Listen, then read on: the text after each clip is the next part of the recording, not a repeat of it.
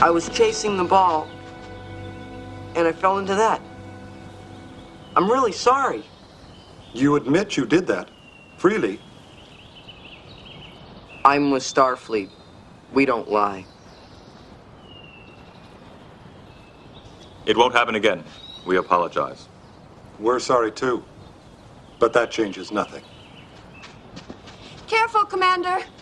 They've got some strange laws here, I thought you reviewed their laws. But they listed nothing about punishment. One moment, please.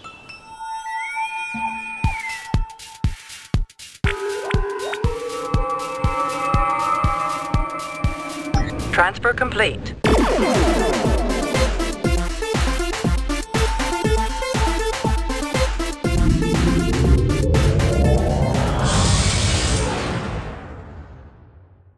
Hello and welcome to Subspace Transmissions, the podcast where two Trek fans step into the arena and tackle the best, worst, weirdest, wildest, and everything in between that Star Trek has to offer. I'm Cam Smith, and joining me on the not so popular bridge, This is Tyler Orton putting on his mask and putting on another mask, and then taking that mask off and putting another one on.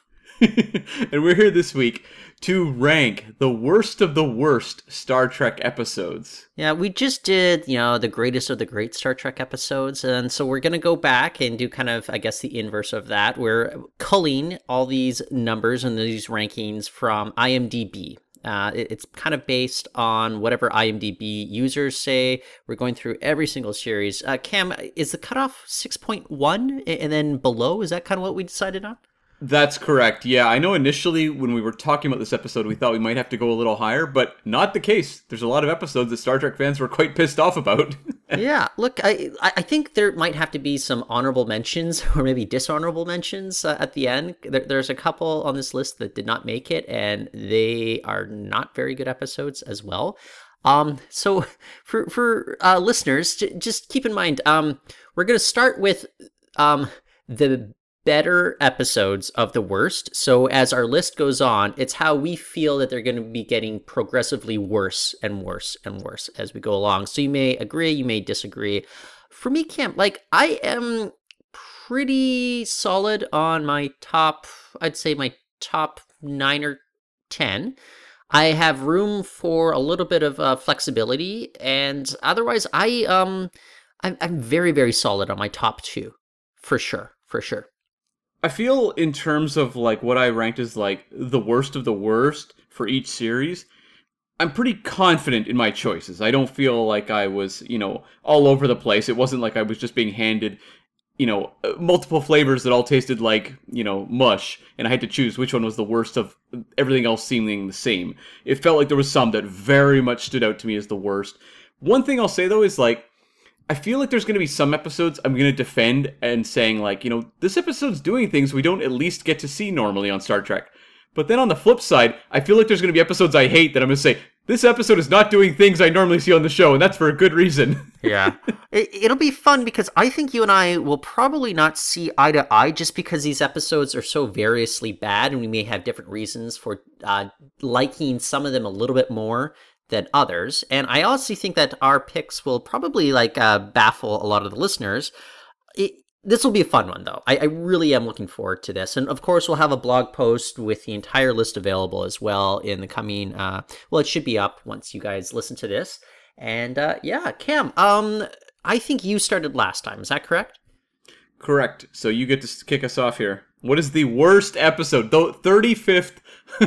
uh, what is this? 35th not good Star Trek episode? I don't even know how to say this. My my favorite episode out of the Yeah. 35 worst has to be Deep Space Nine's Move Along Home, which I think is just so unfairly maligned Oh, amongst Star. Trek fandom.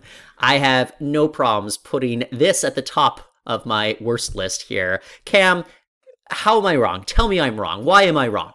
I think this one, like, I find this a much tougher slog to get through than you. So I, I can totally appreciate that for you. It has a, certain amount of um, camp value, perhaps, or just enjoyability. I find this one rough. Uh, like, it's one where it wants to be very lighthearted and kind of fun and surreal, surrealistic. And I'm just like, please, will it end? Why won't it end? It's just it's so dopey, you know. The, the Deep Space Nine crew gets trapped in a game, and then we get to the very end of it, and uh, they the aliens just reveal, eh, don't worry, you're never in any danger. This was just a game. I, I know that can be annoying uh, as a viewer. I think maybe nostalgia is playing a part in this for me. Um, I don't care. Uh, this one, I, the way I, I kind of render my list though is I, I went through all the episodes that we've uh, kind of aggregated for IMDb, and I just asked myself, which one do I want to watch more? You know, and then I just kind of lined up the list that way. So this one, um, out of all the ones that we have here, this is the one that I would want to watch more than anyone else that we have. So Cam, what is number 34 for you? So I have an answer like yours that I'm like, this episode does not belong with the rest of these. And that is Spock's Brain from the original series. This is, to me, a camp episode that is so much fun. Like I could easily just throw on Spock's brain right after recording this episode and I would enjoy myself. I would never be annoyed. Does it fit in well with the other greats of Star Trek the original series? No. But as a silly Star Trek episode, this is pretty top tier entertainment for me.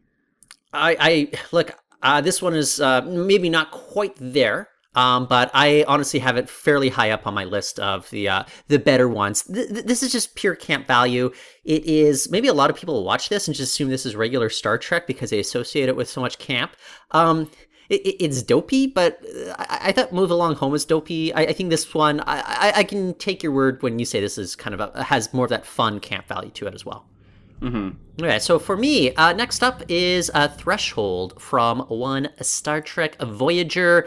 Uh, for the longest time, I just despised this one, but uh, you got me to come around on it, and like you're just pointing out how silly it is to watch Tom Paris turn into a lizard. He ends up on Salamander Planet, where his babies uh, jump into the little pond, always to be left there and evolve in their own way. Uh, after uh, he and Janeway made it, and at the very end of it, it was great when Janeway had that awesome line how do you know that you initiated the mating ritual, Mr. Paris? You know, like, um, th- this episode is bonkers. It's absolutely bonkers. I, I question some of the canon of it all, but it, it's fun enough. It's stupid enough.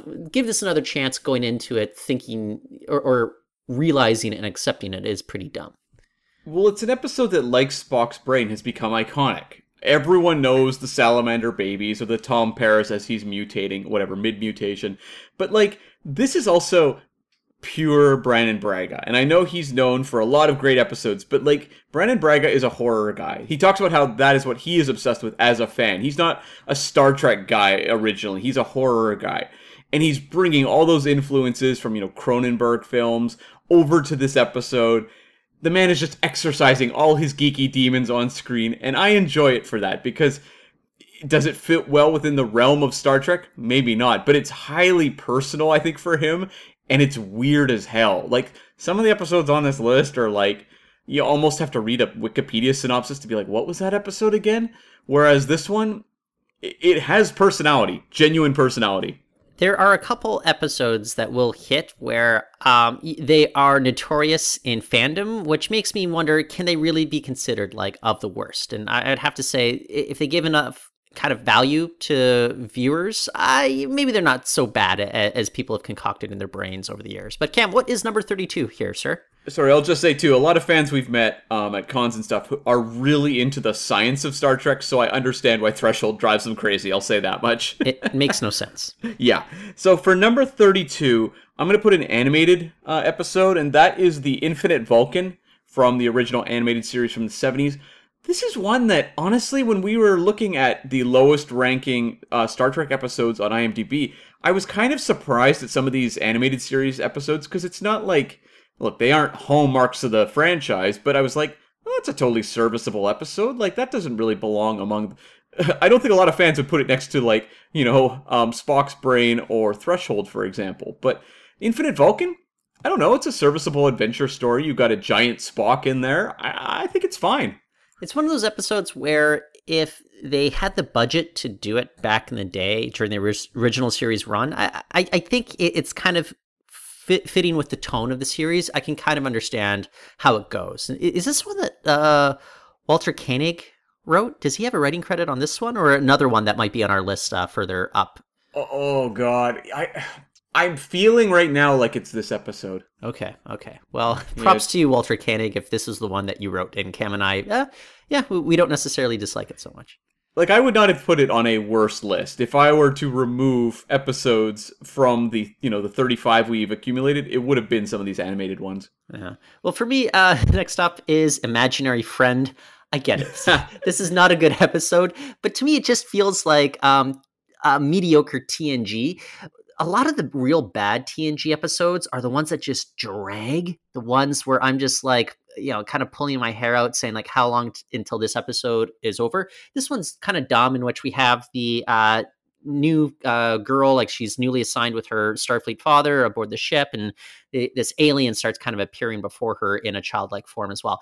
It, it's dumb. It doesn't really tell a story of the main crew so much, but you know what? I, I, I don't. I, find this episode perfectly harmless versus a lot of the other episodes for on the, further on the list. Like they're just either a complete drag to watch, or they do a real disservice to either the universe, the world building, or just you know the kind of the characters and, and, and who we know them as it's an episode that feels like the writers were like, hey, let's try something different. And they did it. Didn't really work, and they said, oh, fair enough. That one just, you know, didn't pan out. But I don't know. Like, I'm not against TNG or any Star Trek show trying some things different. I thought this episode was fine. It doesn't it doesn't offend me, but I also see how like sometimes I think when the writers try something that feels quite different, it can really grate on people, and I think that's the case for this episode winding up so low on IMDb. I think a lot of people like Star Trek as comfort food, and this one ne- isn't necessarily their go-to comfort food episode amongst uh, Star Trek uh, adventures. Yeah, yeah, that's that's fair. Yeah. So next for me, I just have another animated one I'm going to toss off, and that's Bem, which is an episode where we meet an alien life form who can detach his limbs. He's kind of quirky. He helps the crew escape, and he's voiced by Jimmy Doohan in a really fun vocal performance. Um, it's kind of an episode where not a lot happens. It's a little bit repetitive. It's a little bit of just animated hijinks, but I don't know. I really f- enjoy this one just for the Jimmy Doohan performance and the kind of quirky character who I would be more than happy to see Bem pop up on lower decks or, you know, another member of Bem's species show up. Yeah, you know, I think you're only like one place away from where I had this ranked. I this one is perfectly innocuous to me. Um, I the whole time I was watching this, I, I kept thinking about. Uh, remember uh, TDK from the Suicide Squad, uh, the movie that just came out, Cam, and it was like yeah. very very similar uh, powers the alien and the superhero possess here, super villain possess. Yeah. Oh, totally. Uh, next up for me, I, again, this is more a mediocre Deep Space Nine adventure. It, it's not super offensive. It's mostly just a real drag of an episode to watch. And this is the storyteller in which, you know, we have uh, Chief O'Brien on that Bajoran, like, kind of farming outpost. And it's, it's just a, it's so dumb, you know, and it's just, it has a lot to do with the weather. Um, I don't care. Um, you know, that, that's pretty much my thoughts on this one. This is a very, very, very forgettable season one adventure for Deep Space Nine. I would have ranked this one a little closer to the worst list, but I can totally understand why you put it here because it does feel a little bit like generic Star Trek, where they're still trying to figure out the identity of the show. So I think that's totally fair. Um, I will say this: it does have memorable images. Just the storytelling sequences despite the fact that I'm bored out of my brain when I watch this episode, I will never forget the image of the storytelling. So it, it gave me that. I'll, I'll just point out this one doesn't, um, you know, kind of take liberties with the character of O'Brien. And a lot of the episodes that we'll be talking about later on, they they really do not represent the characters um, you know, in a good way, or else the characters are just behaving in stupid ways to further the plot. This episode is just O'Brien acting like O'Brien, so this is why I, I kind of have it ranked higher than some of the other ones that we'll get to. Fair enough. Well, my next one for number 28, I'm choosing The Way to Eden from the original series, which is the, of course, space hippie episode. This one, I guess, for me, also falls in that kind of threshold territory where it's weird, but it's iconically weird. And I, I enjoy the Chekov story in here with uh, his former girlfriend. We've got some amazing musical sequences that are, for some reason, always entertaining for me to watch. You've got Charles Napier looking really goofy. It's 60s, it's crazy, but it's really memorable. But the only problem is, is this episode is like, what, 52, 53 minutes long? And you feel all of those minutes. Like, that's my what, issue. What's the problem, Tyler? What's the problem? I, I did have this one lower. I, I know what you're saying, and like, it, it's just like bonkers nuts. You know, I get it. it. It's memorable enough, but I'm just like, it it feels a little bit like a slog to me. Uh, I I've seen it once. I don't feel the need necessarily to revisit this one. Yeah, well, it's it's not an episode I turn on every weekend, but when I'm doing my runs through the original series, I never skip this one. Like it's always one that I'm like, you know what? Let's go back there. So Okay. Uh, th- this one might be a bit of a controversial pick. Um, it, it's not a good episode. Uh, maybe I'm ranking it too high, but I have "Let He Who's Without Sin" from Deep Space Nine. Um, this one, it, it, it, I think it rankles a lot of fans because Worf just starts acting like stupid just for the sake of forwarding the plot, which is one of those tropes in storytelling that I absolutely hate. But we also find some very dark things out about Worf, in, in which like he accidentally killed a boy when he was like eight years old playing soccer, a little too rough. Um, you know, th- this this isn't the best of Deep Space Nine, but I I don't have a problem popping this one in you know DVD, watching in an afternoon because there, there's enough weird stuff going on with other people. You know, like uh like uh, uh Bashir breaking up with uh oh uh what is Chase Masterson's character's name again? Uh, Leeta. You know, like just some weird things. They have to go on a rich a breakup ritual. Like it's just like some of those strange things going on. That I'm like, okay, there's enough character going on in this episode that I could. I, I it's not so harsh for for me to rewatch this one. I think I've watched this one like three times already. Yeah, it's an episode that like um it was actually for me ranked as the best of what we had for inclusion for DS9 and I don't really have a problem with this one. It's obviously it doesn't do what it really could be doing with this whole vacation planet concept. There's obviously storytelling that really does get kind of lame, but I don't know, like it has fun little bits like Quark in here. Um the whole Leeta Bashir stuff is kind of fun. There's the odd moment with Jadzia and Worf. I don't know. In terms of character moments, it gives me just enough that I go, oh, that's not a total waste. I'm not bored out of my mind with that one. Yeah, I don't So- think it deserves to be ranked as low as it is uh, by IMDb users who gave it a 5.6 rating, which that's pretty harsh. Yeah, yeah.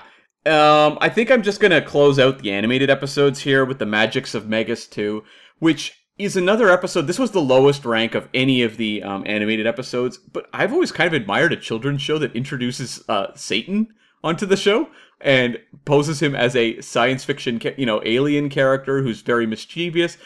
This episode is daring. It's kind of interesting. It does get a little boring, I find, in the back half, but I don't know. I mean, just in terms of concept, you got to kind of give them a, uh bit of an applause there for putting that on 70s children's TV. Do we? I Yes. okay. I th- I thought I, I thought this one was just so like mind numbing to watch, and like when you're introducing the idea of magic as if it could be a thing, but Satan's explaining like, oh, within this universe, this is how you would describe magic. I'm just like, oh, really? Then we have kind of like the Salem witch trials going on, and like the the crew they're in stockades around a pentagram. It's just Tyler, like everything you are describing, I don't understand why this isn't on our best of the best episodes. okay honestly just like within the first like three minutes of this episode i was just like oh i am i am out i am out uh this is not for me this one was ranked much further down um than you have it and i mean much further down but i, I can accept what you're saying the, the show's going for it have at it folks you know uh yeah Uh, and look we're closing out uh, the animated series the animated series i i, generally find pretty innocuous and like it, it is kind of strange how it has been dismissed as non-canon over the years, but we talked about it like a couple months ago. But David Gerrold, one of the writers for both the original series, early TNG, as well as the animated series, he said that when they were writing it at the time, they always consider it to be canon, even though that's not exactly kind of the pop culture term that was common back then. And he said it, he he inferred that it was actually Gene Roddenberry's old assistant um, that kind of uh, declared on behalf of Gene Roddenberry that the animated series is not considered canon. And I think that's kind of like one person just making this executive decision. And I, I, I rather ignore what that one person is saying. I, I consider the animated series to be canon now. And it's taken me many a year to come around on that. Yeah, like I don't know that there's a lot in the animated series that really, you know, bumps up against established canon of Star Trek anyway. Like there is the odd episode where you might have to say, well, this is a little more fanciful than what we would actually see in the world of Star Trek, but by and large, that's not really the case. It's more like they just really get creative with their alien designs and stuff like that. Yeah, look, I, would say an episode like Turnabout Intruder, in which we are told that women cannot command starships in the 23rd century, I think that makes n- way less sense in terms of canon within the universe and the world building as we know it than all these adventures that we've had with the animated series. Definitely. Alrighty. Well, next up on my list, Cam, I'm, I'm going to Voyager. I think this might be my first Voyager pick since Threshold. This one is mostly innocuous as well. I think it's another one that you kind of came here, uh, got me to come around on. This is one favorite son featuring Harry Kim in one of his first breakout episodes. Um, this is a dumb episode. I remember hating it the first watch, but it, it's it, it, it's memorable enough in which he's told that um you know like he's really a space alien who who is kind of like sent to earth back back in the day. It's kind of like the uh, the superman sort of vibes going for it. It's very obvious to everyone that as he's on this planet with uh, women that just like want his body so bad. Uh, that that's not what's really going on harry. I, I i get annoyed with storytelling where it's so obvious to everyone but the main character what the real deal is but this one is just dumb enough just you know uh, in innocuous enough that I don't mind having it so high up on the list. This is an episode that for me definitely falls in the fun bad episode category where I always snicker whenever I watch this one of just some of the really awkward sexy scenes they write for Harry. It's pretty amazing stuff. It, like a lot of them though, it does kind of wear out its welcome. By the end of that hour, you're kind of like, "Okay, let's wrap it up." But for the good parts of the journey, I'm having fun. And going right along that line of thought, the next one I'm going to put for number 24, Justice from TNG. Um, this is an episode where Wesley crushes flowers. That's what this episode is built around. But just think of the fun of the Edo planet. There's a reason when we go to the con, you know, people would dress up as the Edo and be running around the uh, convention area through the entire, you know, weekend.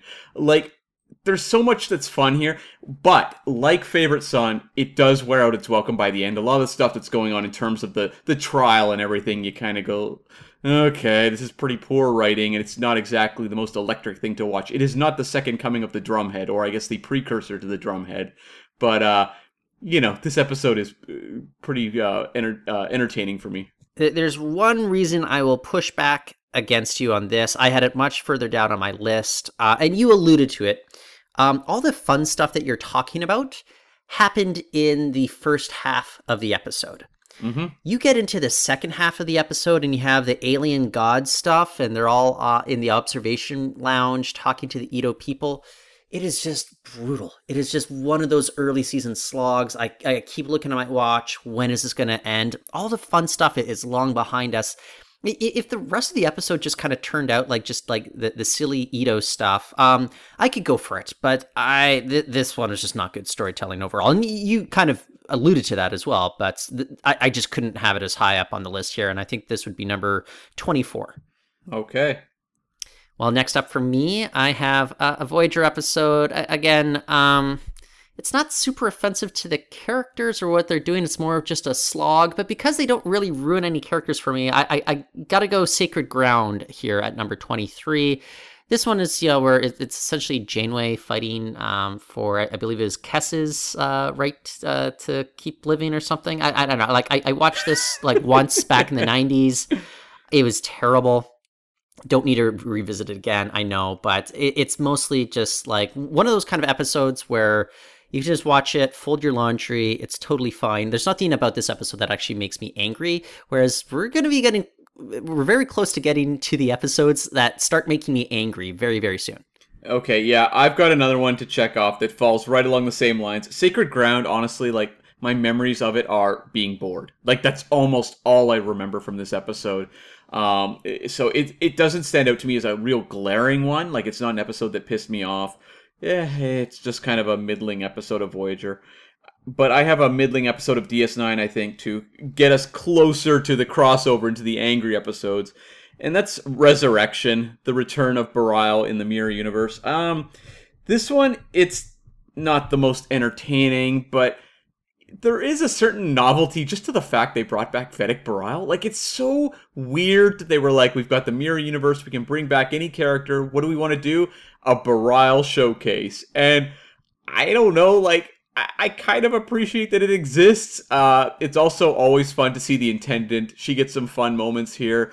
Uh, this episode does not piss me off. I think I would have to go back and revisit the Mirror Universe episodes, but I just feel like my patience wore thinner, maybe for like the uh, Emperor's New Cloak.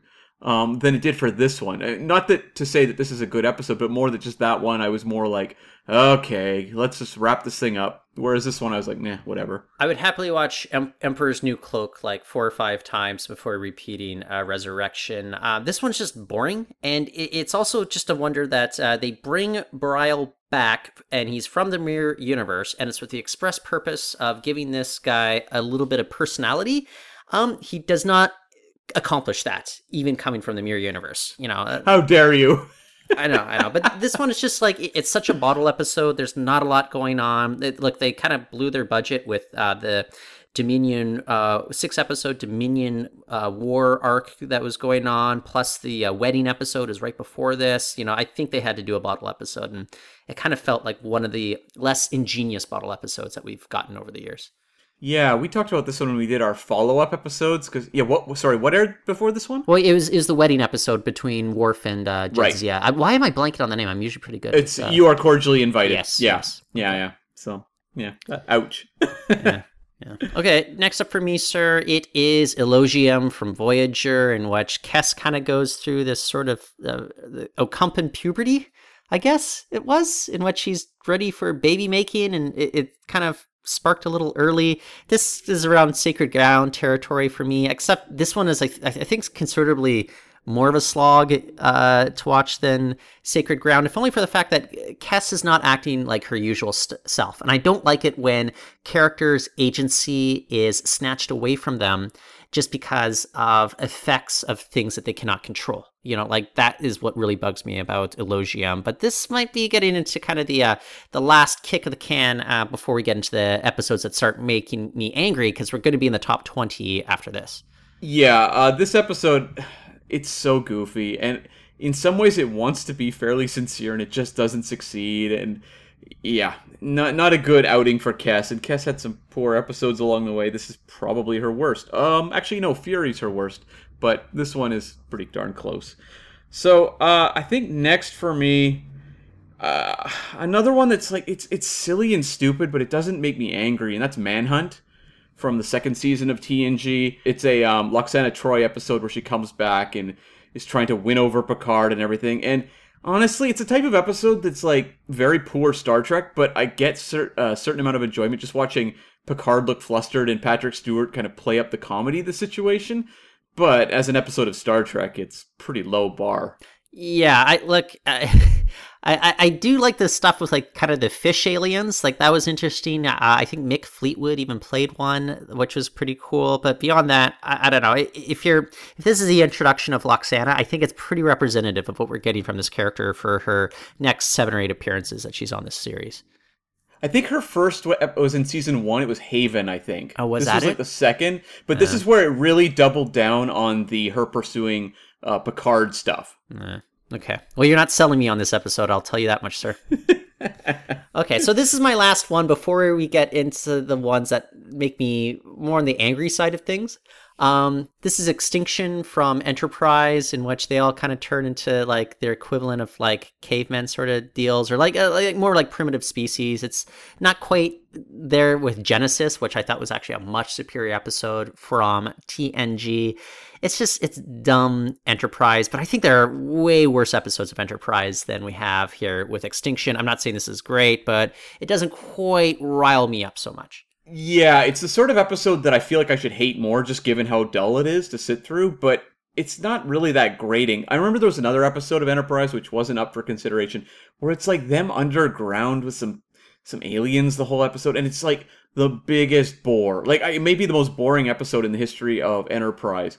Like that one to me is much more egregious than this one, where it's it's kind of slow and takes its time, you know, more than it really needs to. But you do have the crew doing weird alien voices and stuff and in prosthetics. That's something. It's something, I guess. It's, I don't it's know. something. It's definitely something. Um, uh, so I think here I'm just gonna tick off another one that's like a bad episode that um it, it doesn't offend me, and it gave us an iconic moment, I suppose, and that's Angel One from early TNG. We get Riker in the sexy sequined outfit or whatever it was. This is like kind of just one of those season one TNG episodes where it's like we're trying to replicate what TOS did with sort of gimmick planets, and it's just falling flat. And I don't know. There's bits and pieces that are goofy here, but I don't know. It's just not one that jumps out to me. Yeah, but even at the time, I, am sure it was terrible to watch. But like, it's it, it, has not aged well when we're talking about these patriarchal versus matriarchal societies, and you see how the women uh, actresses are, are, being told to kind of act in, in masculine ways, and, and they hire you know, like male actors on Angel One that that are obviously being directed to act in more kind of uh, sorts of kind of fey sorts of ways. And I'm just just the stereotypes going on. You you you know you don't need to have testosterone just blasting through your body to uh, you know kind of think of yourself as more masculine or feminine. You know, it's just like this one is just like. Ugh, this is one of the ones that kind of makes me angrier just because it just it, it's so of its time but even back then i think it was outdated yeah, oh, it definitely does not hold up at all, and uh, it's problematic to the core, for sure. So, Cam, next up here on my list, uh, we're right on the cusp. This is making me angry. Every other one on my list, though, it, it doesn't it make me angry, though. But this is Aquiel. This is just that Geordi mm. can't make it happen with a woman yet again. Uh, and he's so creepy in this uh, this episode in which he gets infatuated with watching Aquiel, the junior officer who went missing and apparently died after this incident on a space station. He's watching her personal records, learning so much about her. And then they do this weird sex crystal sort of ritual, which is just bizarre to watch. We find out it was like the dog the entire time, some sort of like alien shapeshifter. It was just, this episode's like so poor, but it's like it's not like Geordi ever has that much to work with. You know, they keep giving him a lot of the same stuff to do, and it just doesn't work out very well. Like I, I, th- you know what? I uh, screw it. I, this does make me angry. The, the is an episode that makes me angry. Yeah, I mean it's a real slog to get through, and it has really bad Geordi stuff. I, I guess the kindest thing I can say for this episode is that the twist of the dog being responsible is kind of fun because you just don't really see it coming. It has a little bit of that the thing kind of vibe. Um, but beyond that, uh, that and the scene of Riker walking in when they're using the sex crystal, there's nothing that's at all memorable to me about this episode. It's funny because like it was actually like a last minute decision to make the dog uh, the bad guy. They, they just the writers got to the end and they're like, yeah, they were gonna make dog the dog like Geordi's permanent pet aboard the D, and then at the end, they're like, I don't know, the, the dog was there the entire time. Why don't we just make the dog the uh, baddie? And they are the writers were all like, okay, sure. So it's just so little thought was put into that, and even decisions like that just kind of proves that. And that's kind of the, maybe the more interesting twist of it all. Yeah, yeah, and I feel like we're at the tipping point now into like legendarily bad Star Trek episodes. Yeah. But there's just one more, I think, uh, like too short a season from season one with the like elderly admiral who's going backwards. Like Eh, it's terrible, but it doesn't kind of belong in the. It's not worth elevating to the hallmarks of the worst of Star Trek because it's not that memorable. Well, it's also it doesn't do like a disservice to our main characters. It's mostly just a boring journey with some guy that we don't care about whatsoever with a really dumb conceit as he tries to de-age, take that de-aging drug. So I'm just like, this is a whatever sort of episodes, but it is such a slog. Yeah, yeah. So this one, let's just knock that one off before we head into the legendary uh, titles here. Okay, I'm, I'm an angry person now. Um, this one is probably much further down on your list. I know you've just like railed against this one uh, so many times, but I'm going to Voyager and I'm going with the fight in which Chakotay is sparring uh, in like this imaginary like kind of dimension sort of thing with aliens trying to communicate. Uh, and Boothby's there for some reason. His grandfather's there for some reason. This episode makes no sense. It is a slog. Um, this is a perfect episode to just like uh, you know do your laundry to, but it's not as if Chakotay acts out of character. And a lot of the stuff as we move through this is with a lot of characters uh, not acting like themselves, if only to further the plot. And that's why I have this one I ranked, I think, uh, a lot higher up than maybe you would have. yeah, I would have had this real low, real low. This one I found punishing to even get through the first time. I've never revisited it. Uh, I, I guess I will one day. I remember once I saw though that someone had done their own um, custom action figures based on this episode, and it was like a boxing a boxing Chakotay figure, and they made their own packaging that said like the fight. And I will say, as much as I hate this episode, all the props in the world to that person because I admire their willingness to create a tribute to this episode. It's So- kind of like why we both bought um, Tom Paris Threshold action figures, where he's that alien sort of guy. yeah, Okay. yeah. Like if they put out a fight Chakotay figure, I would probably buy it. Okay. Okay. How much Yeah. would what would uh, the top price that you would pay? Ten dollars, Okay. no more, no more. okay, playmates, get on it. so uh, I think here I'm going to throw in a Discovery episode. Not a lot of those to choose from, but I think the Sanctuary from season three. Uh, okay, like they introduced Book at the start of season three, and we're like, oh, this character seems to have some interesting quirks to him. He has some sort of magic powers that are environmental uh, in scope, it seems. And you're like, when is this guy going to get his own episode to really do something with him and develop him? And we got the sanctuary with his brother and like locusts or something on a planet and you're like his quote unquote brother. yeah yeah. And it's just like this is the book story we were waiting for. It's kind of like um it's like in season one when they keep uh, sidelining saru throughout the season and then they give you Si Vis Pacem Para Bellum and you're like really? Yeah. like that's what you had? So yeah the sanctuary i'm slotting in here Yeah, I have this one like low as well. It's just so boring. The stakes are very low too. We have the Orion antagonists randomly show up, I guess, to offer some stakes, and that's when Detmer gets behind the wheel and cures herself magically of PTSD because she's put herself in an incredibly stressful situation. I don't think that's how PTSD therapy works at all, and we never hear of her PTSD ever again. Yeah yeah Like it does a um, disservice to both those characters, both uh, Book and Detmer. Yeah, it was an episode that I remember when we were covering season three Discovery, which was definitely a, a rocky journey for us. But it was one where when I finished that episode and I looked at my notes and knew we were, you know, hopping on the Zoom call or uh, Zencastr call to, to record that episode, I'm like, oh no, we don't have a lot with this one. That, that's always the worst. So Cam, uh, next up for me, uh, I, I feel kind of torn, like whether I have it too high or too low here, because it is campy in a way that TNG usually is not campy, but it also has one of those elements in which the character that the episode is focused on loses all agency and just starts acting wacky because of a space alien. And this, of course, is Sub Rosa. I have it 13. It doesn't make it into the top 10 because it's too interesting. Like, if somebody turned Sub Rosa on, I would not have a problem watching it because it is just so all over the place. And it essentially culminates with you know, uh, Dr. Crusher's gra- dead grandmother getting out of her grave and shooting lightning bolts at Geordi and Data. I'm all for that. Like, that is just crazy. So, it's entertainment value for me, even though it just makes me roll my eyes so much where, you know, it's, it's just Crusher is overtaken by an alien entity and she has to quit Starfleet all because of that to go live on planet Scotland. well, it has those elements too that, like, it's doing things you never ever see on Star Trek, and we don't really ever see again, other than like Janeway doing her like um, gothic lit, um, you know, cosplay stuff. Uh, this episode goes for it, so I'll give it that because. I mean, it's like Threshold. It doesn't hold back on the weirdness. So there's a lot to, you know, quote or, and I think you and I re- reenacted a scene from this episode at some point in this podcast history, which was fun. Um, Not, not in real life, said- ju- just for the podcast, so uh, people are clear about that. I was dressed as a giant candle at the time. I'm not sure why, um, but uh, yeah, like uh, there's a lot here that's very memorable to me. So I can totally understand this one ranking number 13. Um, boy, now we're getting to the really tough ones where they start to kind of. It's like which is the worst of the worst here. Um, I think I'm gonna knock off and the children shall lead here from TOS.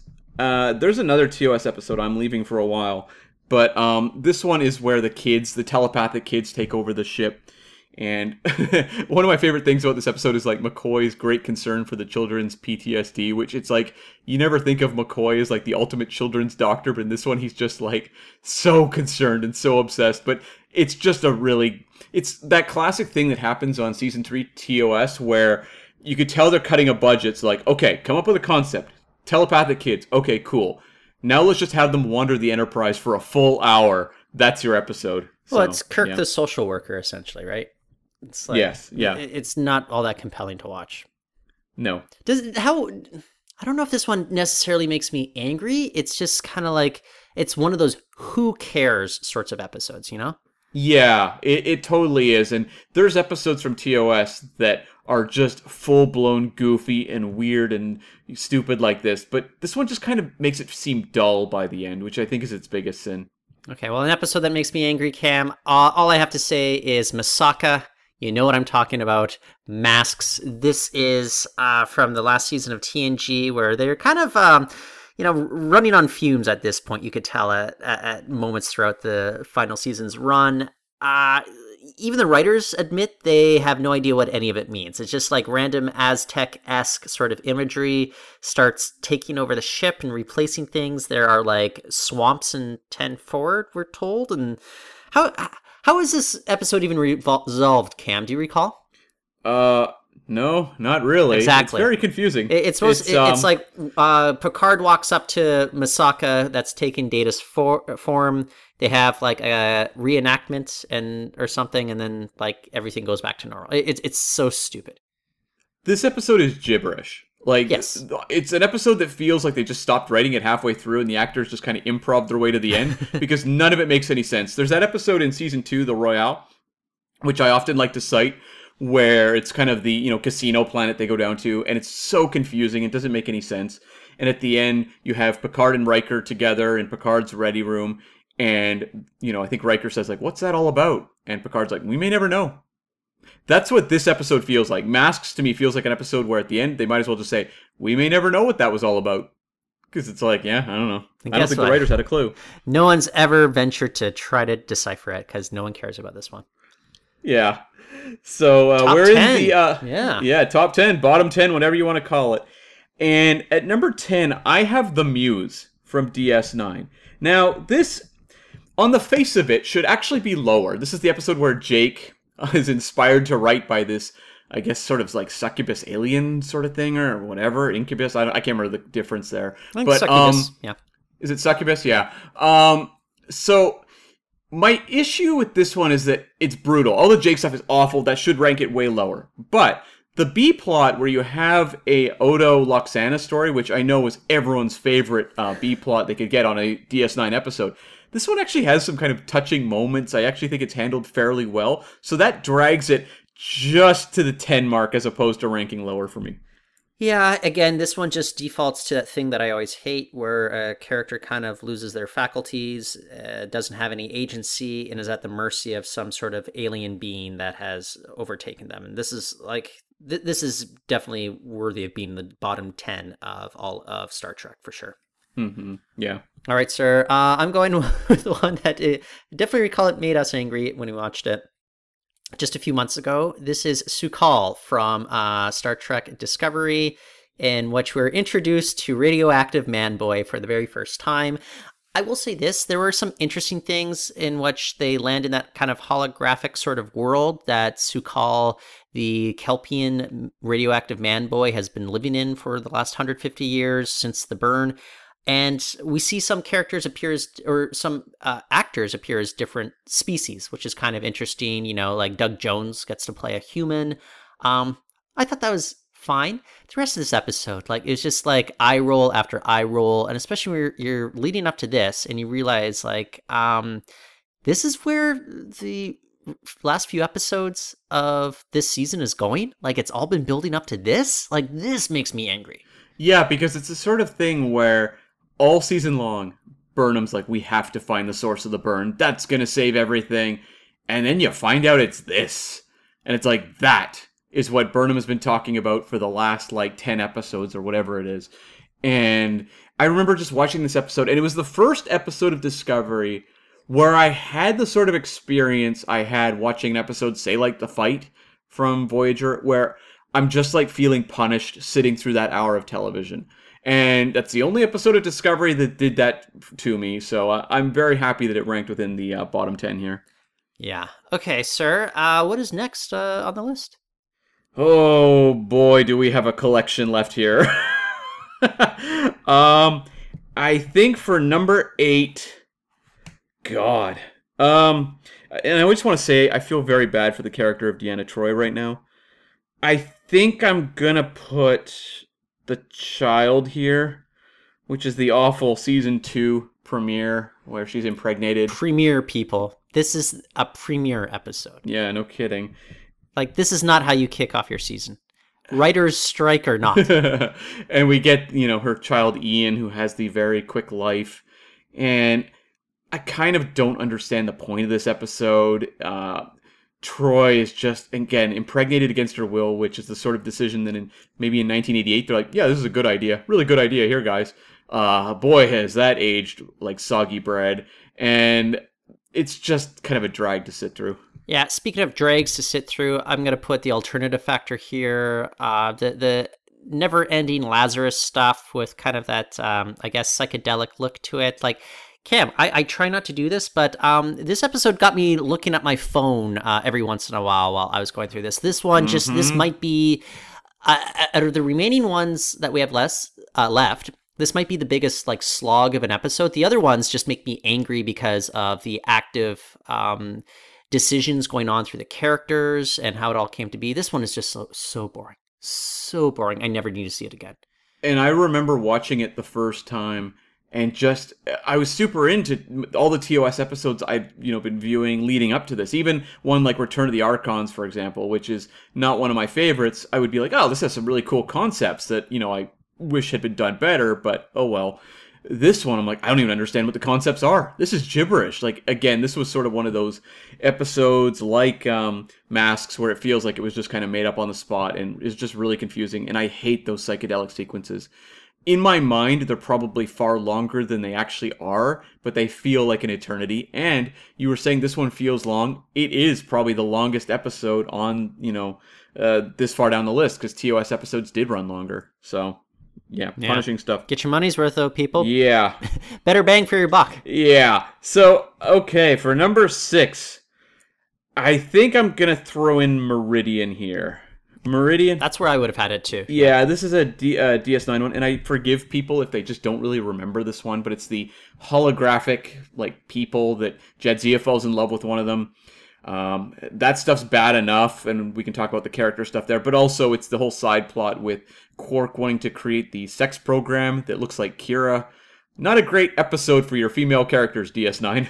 Not at all. The, the one redeeming factor, though, it is the first appearance of one Jeffrey Combs. He's the uh, sex sex pest that is going after Kira's image. It's really unsettling. And this one made me angry. Uh, this might have been the first Deep Space Nine episode that made me angry while I was watching in real time because Jadzia was going to throw her entire life away to go to this planet that's jumping between kind of dimensions every 60 years. She was going to throw her entire life away just to be with this guy that she's known for, I think, four days or something. And I'm just like, it, like that makes me angry when we see characters do that to themselves. It also kind of demeans them in, in that, like, you, you know, like if your character's biggest dilemma is centered around um, how they value themselves in terms of who their partner is, like that just kind of um, lowers their own personal value as well. And that, that's just kind of it, it. This episode really irked me that she would consider leaving everyone behind just for this bro that she's known for uh, mere days. Do you have any memories of at the time if this episode was one that people were like really annoyed about, uh, by? I I don't. Um, you know, but like the fact that it kind of lives on and it's been ranked or rated so low by IMDb users, I think at the time people must have been really annoyed by it. Hmm. Yeah. Totally. Yeah, Cam, uh, no question here. Uh, Profit and Lace, perhaps the most uncomfortable episode of Deep Space Nine ever to watch, in which we have uh, Quark undergo a sex change in order to get some sort of business deal done. He, we, this is a very dark episode. Uh, his, his problems with Moogie are exposed in a way that's just very uncomfortable to watch. But just the way that they, um, and, and look, I, I realize like you know. 25 years ago, uh, people had very different views on kind of like, um, you know, like uh, the spectrum of sexuality and how we identify. But this is just not the way that you uh, treat it. Like, I, I, think you've kind of said like, oh, it was kind of their version of some like it hot. I just, it, it, it, this one has not aged well. This one makes me angry and uncomfortable to watch it. I, I don't think it, it's interesting because like uh, I believe Siddig El Fadil directed this one, and he and Armin Shimerman were in agreement about how it, it, it should be more of a darker episode and how the performances come out. Whereas the writers are like, no, this is supposed to be a wacky, fun episode. And what you get is just like this amorphous mishmash of an episode tonally. And it shows. Like this episode just does not work from the script level to the performances and everything. And, you know, as I say, if it ain't on the page, it ain't on the stage. yeah, and I wonder also if um, Mrs. Doubtfire is an influence on this one, given the timeline, because that's '93, right? Um, but it's an episode that Yeah, I was wondering why Quark was trying to start his own children's show in this one. He was like, "Hello." yeah, um, I, I remember vividly the experience of watching this episode for the first time, and that I was working a job I was not a fan of that had graveyard shifts, and I would come home and I would curl up in bed and watch an episode of DS9 before I went to sleep at you know noon or 11 a.m. somewhere in there, and I had been working my th- way through and even the weaker DS9 episodes, I was still really enjoying because of the characters. And I remember this episode just like laying there. I'm exhausted. I'm not in the best of states. And I'm watching Profit and Lace. And I remember it just feeling like an eternity. It's one of those episodes that just was like, when will it end? Because I'm not laughing. I'm not into anything it's doing. Just please God end. And I. I did revisit it once for the podcast, but other than that, I can't really see myself watching it again. Yeah, it, maybe if Deep Space Nine ever does like a uh, a high def render, you might just tune in to I don't know see Quark's lobes look that much smaller following his procedure. I don't know. Yeah. Uh, so we mentioned a really egregious um, Deanna Troi episode fairly recently. I've got another one, The Loss, where she loses her telepathic powers. What an uncomfortable episode. Because it's a character who's losing her powers, and I think there's something to that within the realm of Star Trek, how you could tackle how she has to adapt to these situations. It is not that episode. It just is an episode that leads to a lot of like fighting and a lot of just characters acting very differently than they normally would week to week. It's very unpleasant to watch, I find. Well, just her reaction where she says to her crew, her friends, how do you people live like this? Because they don't have, you know, the, the same powers that she does. And it's just like you're you would think that uh, a counselor, somebody who's known for her empathy, that would still be able to pull through the character's personality, whether they have uh, empathic powers or not. And it, it really does a disservice to Deanna Troi. And honestly, it's just like, what is, it like, okay, so you have uh, Face of the Enemy. What's the next best Troi episode, Cam? Um, God, I mean, I don't know. Is maybe Menage a Troi? That one's Okay. maybe. I don't know. It's kind of a fun two-hander in parts with her and um, Majel Barrett. Is, is that the second? I don't know. Is there something else I'm Uh, missing? Uh, Cost of Living? That's more of a Lwaxana episode than a Deanna Troi episode, though. But she, yeah. Um, Tin Man? The, the one where they have that kind of like uh, organic alien and uh, Harry Groener is kind of the uh, the guest star. Sure, sure, Sure. Tin Man. I don't know. It's yeah. not good. It, it- she does not have much to choose from. Like it, it's just like the the writer should be ashamed of this. Was the price a Deanna? It was a Deanna Troi episode, wasn't it?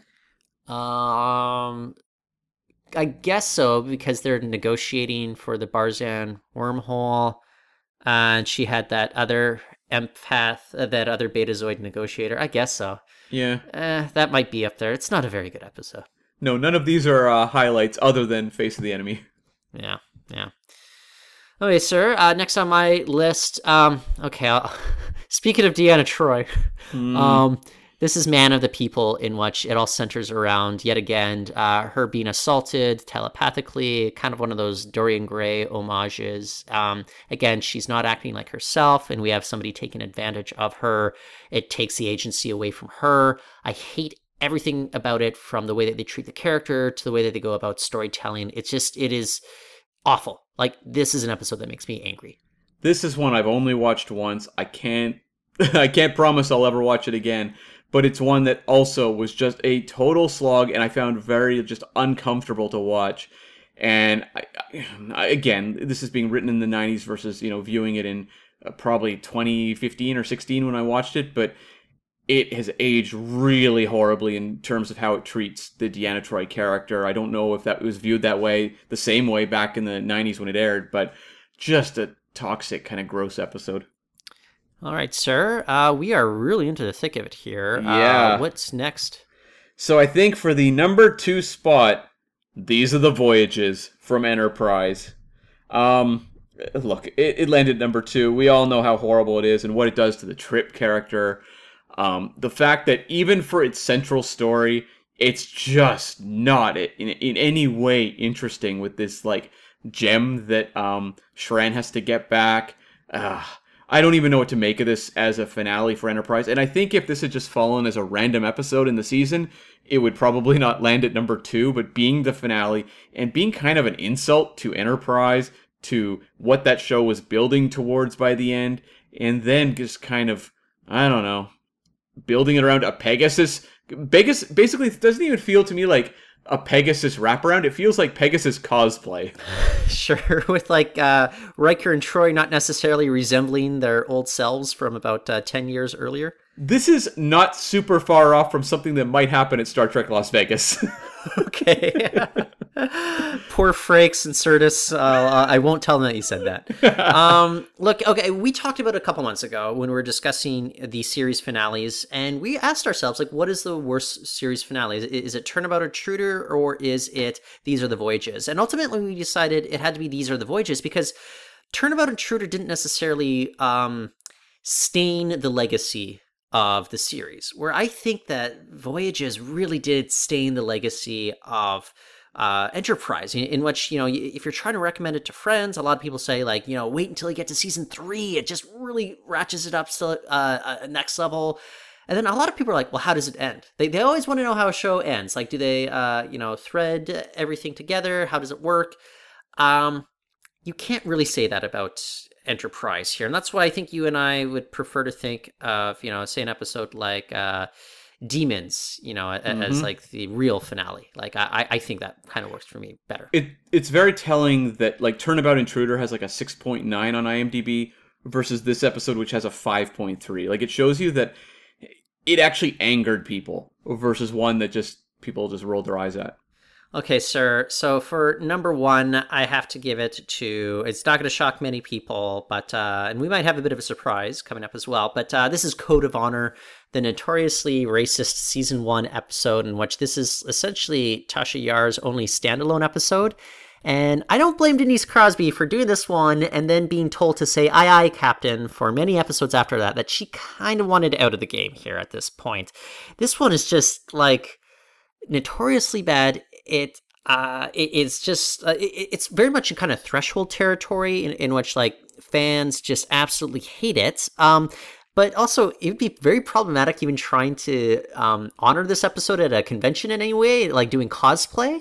Uh, whereas I think you could get away with threshold cosplay. There's just nothing redeemable about this episode. And at least some of the uh, uh, bad episodes we've talked about, like say, I don't know, the Muse, you know, or even um, Su'Kal, they had some sort of redeeming factors. I, I can't name a single redeeming factor about this number one worst episode, Code of Honor. Well, like some of the really terrible ones we've talked about, fans have taken ownership over. As we said, people are dressing up as the Edo and running around, you know, a la Justice. A lot of these episodes have spawned elements that people kind of dig into and enjoy. Whereas, like, I mean, maybe I once saw someone doing Tasha Yar uh, like fighting cosplay, whatever the outfit she wears in the fighting scene here, maybe.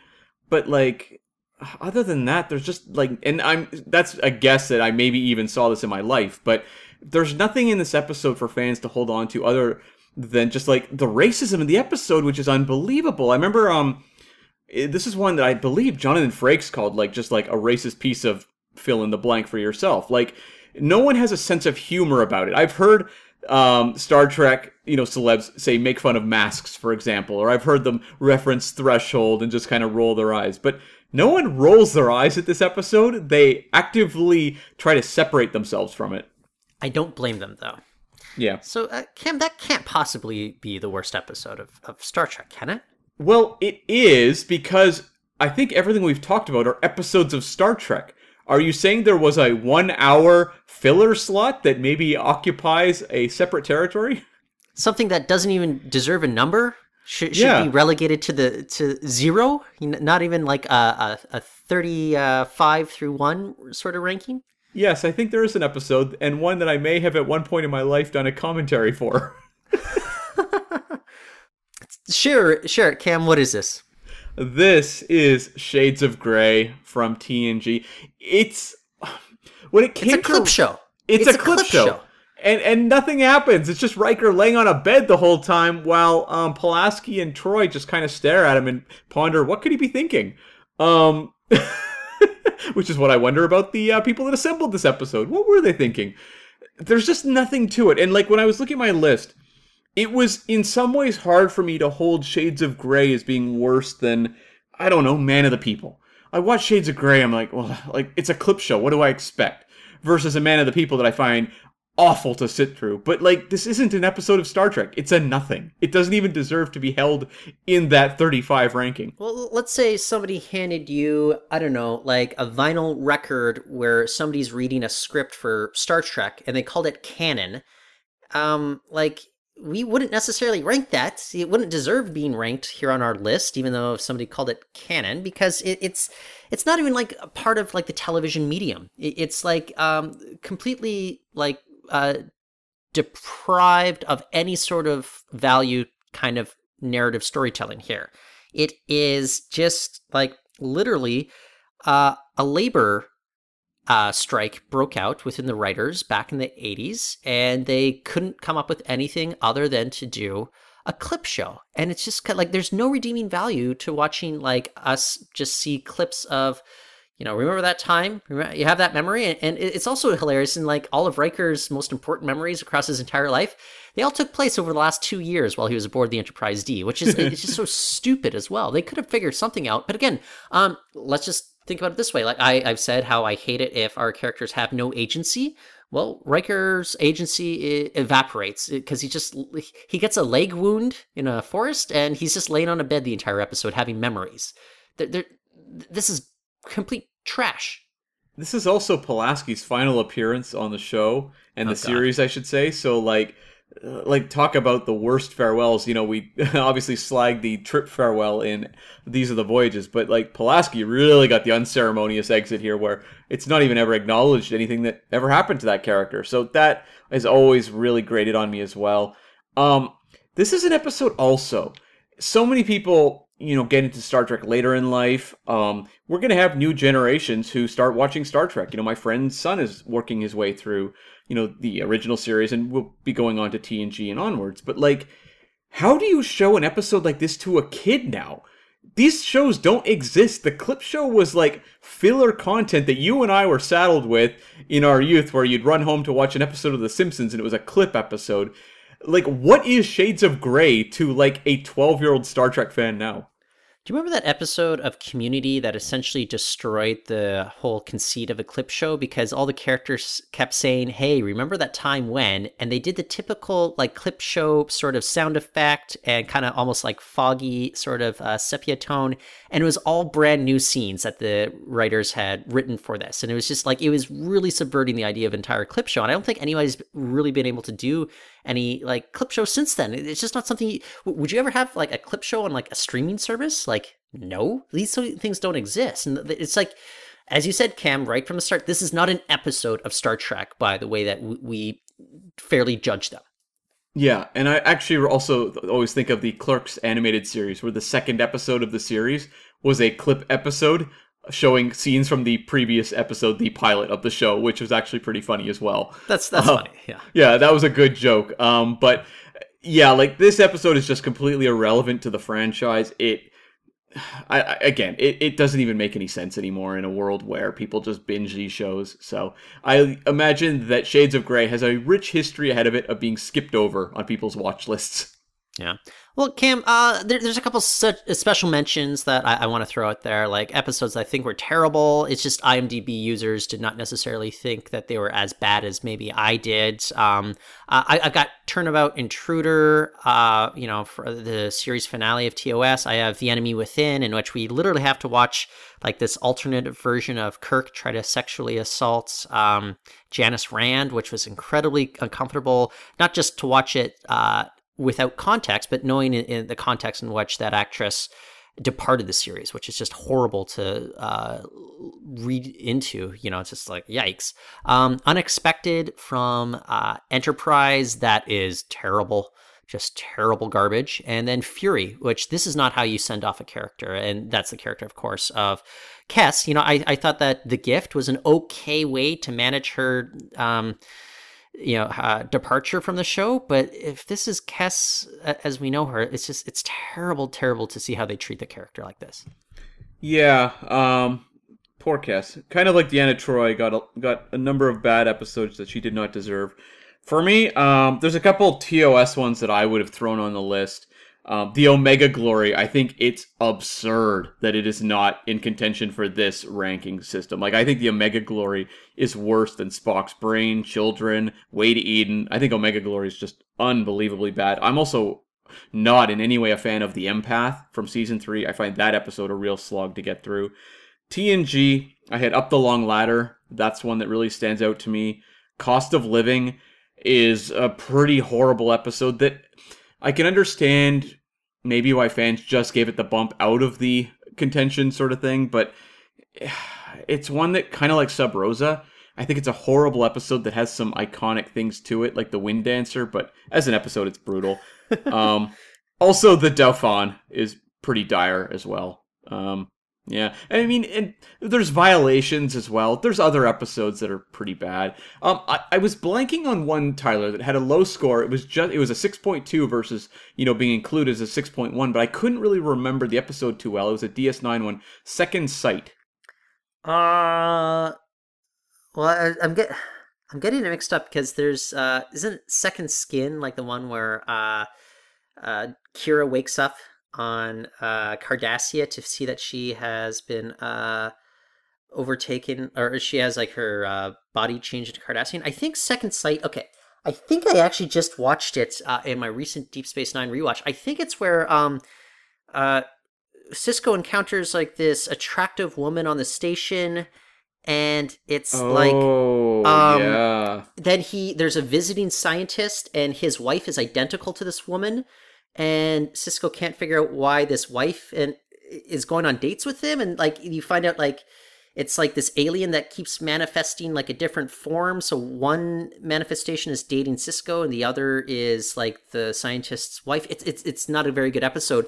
I'll say this though, you could tell that they put a ton of production values into this one because you get to see um, Deep Space Nine from the point of view of the pylon. They go to the very top of one of the pylons and take a look at the station from that angle, which we've never seen before. That was pretty cool. And they also put a lot of big dollars into the scientist spaceship, like the sets for that. But I think they wanted to go big with like kind of a romance story for Sisko, make sure that he's just not a, going to be kind of this widower who never uh, gets any action. But this episode is it's not good, especially when you consider you know all the money that they poured into it. Yeah, and I just want to uh, confirm you are correct as to that was the episode you're talking was about. It? Second okay. sight. Yeah, yeah. Okay. So cool. you, you you heard me hemming and hawing for a few minutes as I was trying to like figure out That's what I, I was it, like. It, it, rang a bell once you brought it up, and I think it's because I just re- watched it like fairly recently. Yeah, that's one that um, I, I, was like, as soon as I looked that one up, I'm like, oh yeah, yeah, it's all flooding, flooding back into my mind. Also, Precious Cargo from Enterprise wasn't included, which I'm like, really? That's that, a pretty that's terrible not one. a good episode. Yeah, yeah. I'm actually. I, I, told you this uh, off air, but just for listeners. So I, I recently finished um, season three of Deep Space Nine. Next up for me is going to be season four. I know I can do math, people. There you go.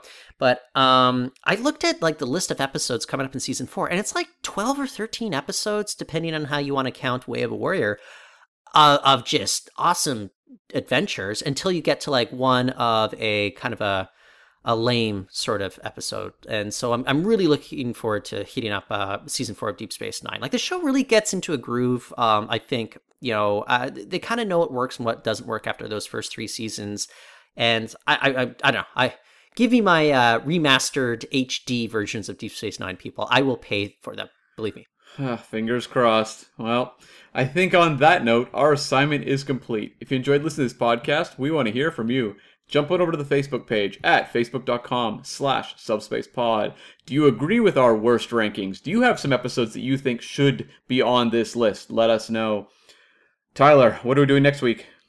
Yeah, we are coming back after uh, we we had uh, vacations to go to, uh, and we are coming back with the reviews of episode two and three of Star Trek Lower Decks. So by the time you hear this one, yeah, I get it. You'll you've already know what uh, episode two is like. Um, I'm hoping it'll be a big bounce back from that premiere that you and I weren't super big fans of, but um, yeah, I, I'm I'm looking forward to doing kind of a doubleheader uh, just next week. Okay, so you can of course find us on the Twitter. I'm at Cam. V is in violations. Add it to the list. Smith. And you can find me at Reporton. That's R E P. P is in profit and lace. Can't emphasize enough how angry this episode makes me. O R T O N. Okay, so until next time, the arena is closed.